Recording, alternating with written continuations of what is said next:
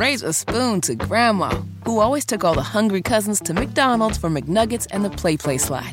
Have something sweet in her honor.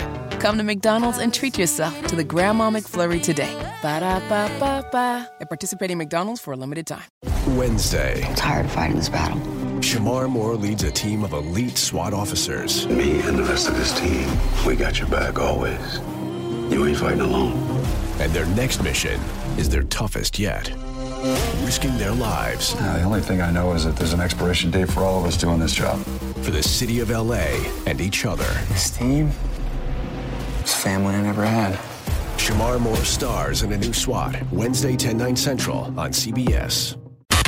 This is the Pat McCrory with Bo Thompson on News Talk 1110, 99.3 WBT. This is my hometown.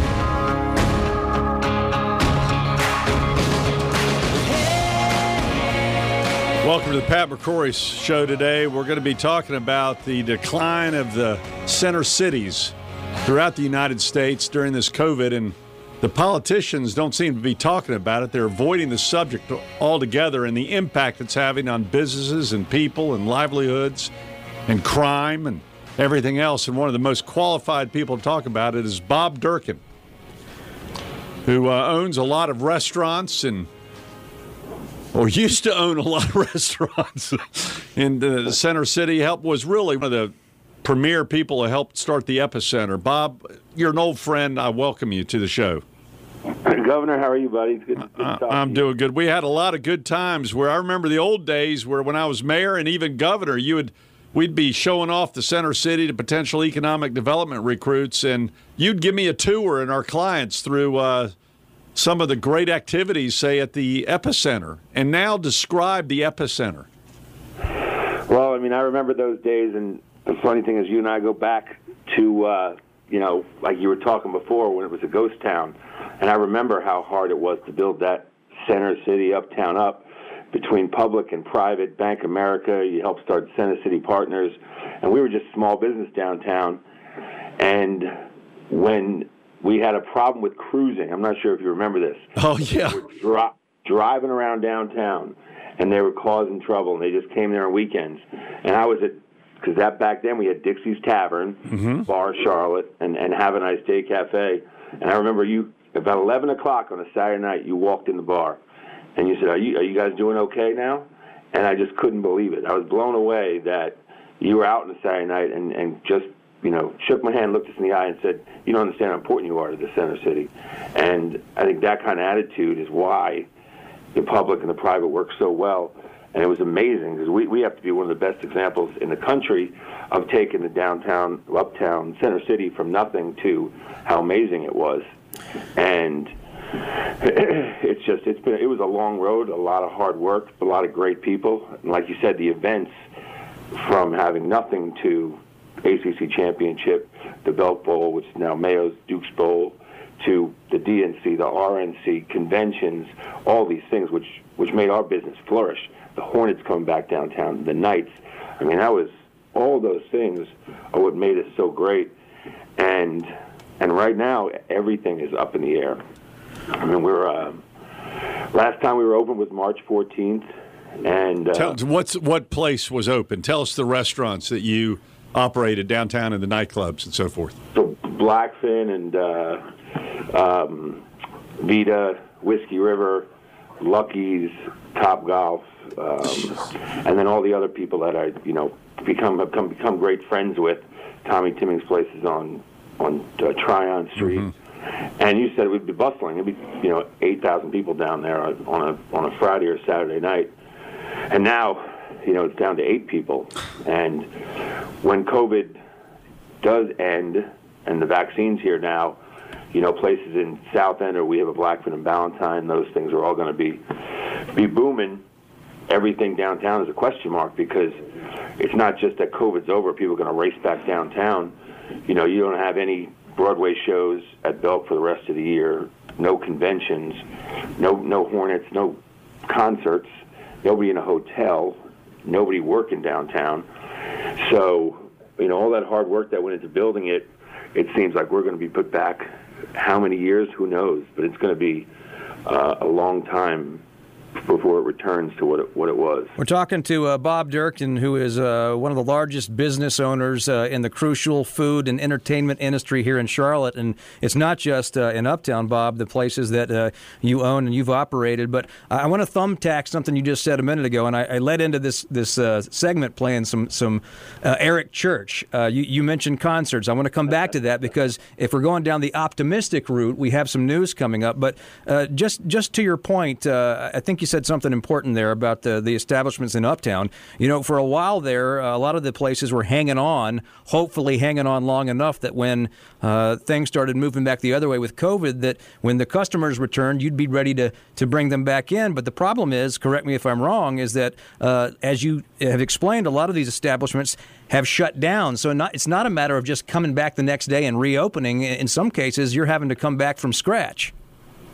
Oh, uh, absolutely. Like when when the governor now Cooper talks about, oh, we'll be back open. I, people understand that that you know the cost of retraining, rehiring, of you know um, buying all the goods, you know, restocking your inventory, marketing. That's going to be a, a, lot of money, and the biggest thing is the landlords. You know where the landlord's going to stand, and most of them are in individual situations with their lenders, mm-hmm. their financial institution. Some of them own the building, and they're going to be able to forgive the rent and say, "Hey," and be smart and say, "Hey, just come back in and open up." And other ones are going to be looking for all this back rent because they have to pay their, their their financial institution, their lenders, and no one's going to be able to do that. Or you know, and the other question is are you willing to do all that knowing that there's not going to be a concert for how long? There's not going to be a football game, a basketball game, all these things, and business travel. I mean, who knows? None of that stuff is being talked about, and no plans are being laid out to what's that timing look like. And we know it's going to take into 22 to get at least to get all that back. So, Bob, uh, the governor last night in his press conference talked about not closing the door on a potential curfew as though the time the virus recognizes time. I haven't figured that one out. And also, Joe Biden's talking about a minimum wage of $15. What's the impact of those two things to someone who has to actually keep a business open? You know, when he talks about, you know, the 11 o'clock thing that is right now, you know, if you go to South End and some of these places and the breweries especially, and his mandates for us – have been very frustrating because he obviously doesn't have somebody in the room who's in the industry or he knows exactly what he's doing, and it was just pandering for votes because that last mandate, 3.5, which started to get restaurants and clubs back open, yeah. was if you're in the industry, it was a joke that you know you could have a third of your people only on your deck as it just gets cold. I mean, it didn't help any business. Well, the governor so, just brought up, uh, Bob. I'm sorry to interrupt, but I want to uh, add a little context here. The governor was asked this question yesterday. Governor there was a rumor last week that you were considering a curfew, possibly for 9 p.m. statewide. Uh, was there any kind of a curfew under consideration? We've continued to look at all options in order to resu- reduce the spread of the virus. Other, some other states have done that, and that's certainly an option that is on the table. As I mentioned earlier, we have a lot of protocols that are in place right now that we believe if people abide by them and if we can get them enforced, can help us slow the virus sufficiently. What's the impact, Bob, when so you're trying to work with investors and you, tenants? You just, and... get your, you, you just get part of your business back, just part to pay some bills, and then he comes back and shuts you down. Is to nine o'clock is crazy because at the same time the places that are open and busy, people just are going out earlier. They're going out at five or six o'clock on a Saturday, and so what he's trying to avoid from eleven to two is just happening at six to nine. So he's not really making an impact. And like I said, some people are like, all right, we're back, you know, and this is COVID is real. But business and restaurant owners have so many policies to abide by, health department, all this. They're all responsible operators, and they can handle, you know, how to how to, you know, masks and social distance. The nine o'clock, eleven o'clock doesn't make a difference. But if you start your business back up and he shuts it back to nine, that could be the end of several more businesses.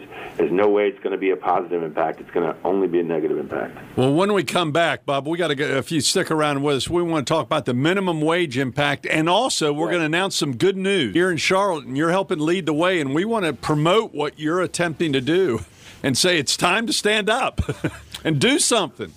That's right, let's Bob. Back to business. Hang with us, Bob Durkin, here on the Pat McCrory Show on WBT. This is the Pat McCrory Show with Bo Thompson on News Talk 1110, 99.3 WBT. Baby, I know you got your radio on. So this is my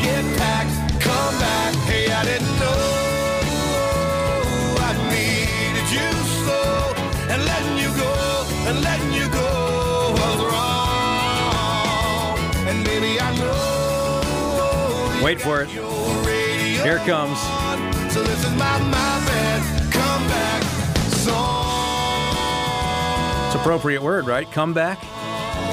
Yeah, sooner or later, uh, hopefully our cities will come back. And you know, Myrtle Beach has gone through some similar things like this before, where they've had some downtrends. But you know, Myrtle Beach is about to. Uh, Bob Durkin's on the line right now. Bob Durkin, uh, who owns a lot of restaurants in downtown Charlotte and throughout the region and throughout the Carolinas.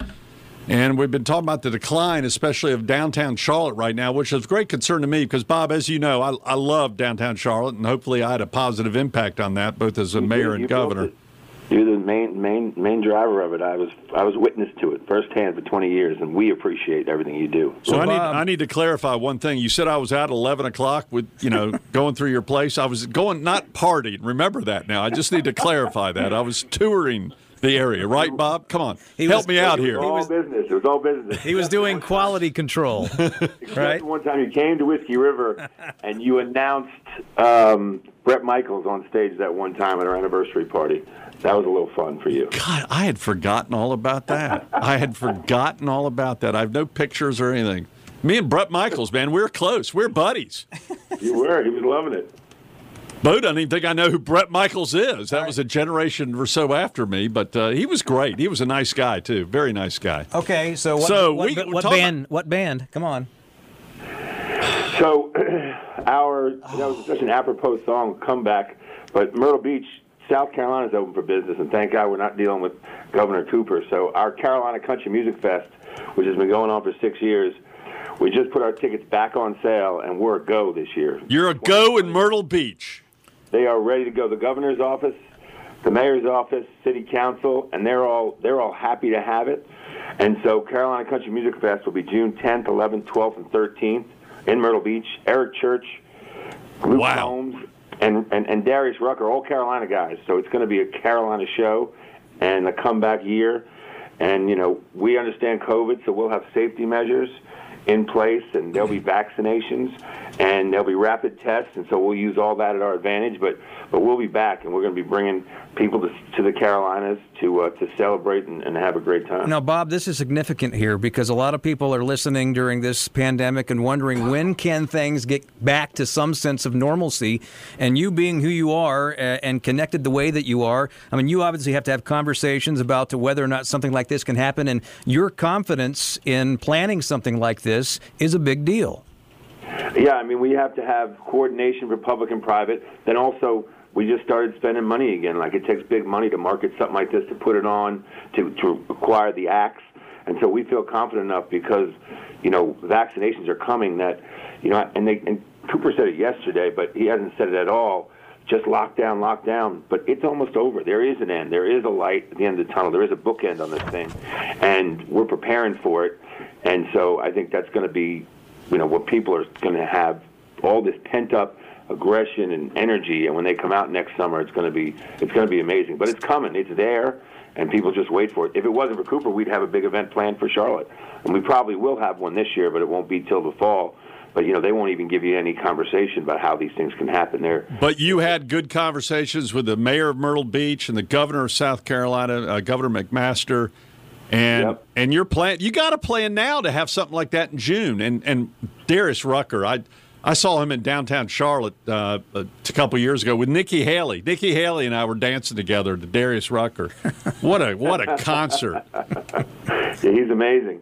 But we do have to plan it early, and McMaster has been great in his office because they're just the same way. They're let's be safe. Let's let's you know if you have pre-existing conditions, stay home. But we got to get our businesses back. Like, we're going to have nothing to come back to, and that seems to be their attitude in South Carolina and North Carolina.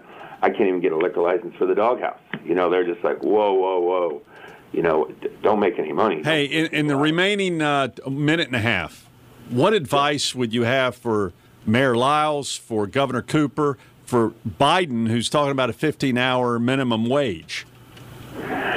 The 15-hour minimum wage, I think, is going to be is, is going to be rough on both sides because there's businesses that have 70% of their payroll that are at maybe $10 an hour, and so you're going to take that and take 70% of their payroll and have it have a 50% raise. That's going to put some businesses won't be able to handle it. But I think a lot of small business owners and entrepreneurs are smart and they've gotten where they got because they understand how to make it through tough times, adjust. And I think it's going to be people are going to take the, what the job of five people take right now. They're going to get four people to do it at fifteen dollars an hour. They're going to treat people like managers, and some of the people that are just coming into the workforce that are really not trained well enough, that are ten dollar an hour employees or twelve, they may not find jobs because there'll be less of those jobs, and and and you know people are going to be making enough money, and no one's going to want to pay that money to somebody who can't pull their, their weight for 15 bucks an hour. Yeah. And so There, there's, in other words, there's another side to this story. It sounds It great. People are gonna Oh, get- yeah. People are going to get left behind. People are going to get left behind who don't who won't be able to find jobs, and they're going to be looking at Cooper and them, who, Biden, who's supposed to be protecting them, and they ended up putting them on the street. Bob Durkin, uh, I just want to thank you as a former mayor and former governor of how much you've invested in uh, North Carolina. I'm glad you're doing something at Myrtle Beach. Although if Nikki Haley were governor right now, she and I'd be calling each other. She'd be, she'd be, she'd be trash talking me. Look what we're doing in South Well, no, Carolina. here's what- we're here's the- kicking your butt. Bob, we, we need to go back to a time in Charlotte uh, where late at night at Whiskey River, Pat McCrory can party with Bret Michaels. We need to get Oh, back to that time, right? Poison. There you go. You brought it home. I've got my bandana on right now. Bob Durkin, Charlotte legend. Great to have you on the this show. This bandana looks good, Bob. Bo, Governor, thank you guys for everything. Appreciate God bless it. you, buddy. We'll see you soon. And on the other side of the break, You didn't think I knew the name of the group, did you? Uh, I'm impressed. Poison. You were holding every see, it has a rose. No, every- something. wait, wait, did he just do what I think he did? every thorn, Oh, my every rose has a thorn or something like that. Here we go. An attempt to be Bob Dylan. Yeah, there you go. Now you're really taking me back, but I, I knew this was. You used to slow dance to this song at Davidson, I'm sure. maybe. But you uh, party with Bret Michaels at the Whiskey River, Yeah, so we're I've even. forgotten all about that. Forgot me and Brett were tight at one time. On the other side of the break, we're going to talk to another very influential yeah, Charlotte yeah, a guy who owner. owns some of the hotels downtown Charlotte, and he'll tell. We got to tell the truth that you're not hearing about. Wednesday, Tired of fighting this battle. Shemar Moore leads a team of elite SWAT officers. Me and the rest of this team, we got your back always. You ain't fighting alone. And their next mission is their toughest yet. Risking their lives the only thing I know is that there's an expiration date for all of us doing this job. for the city of LA and each other. This team is family I never had. Shemar Moore stars in a new SWAT, Wednesday, 10, 9 central on CBS.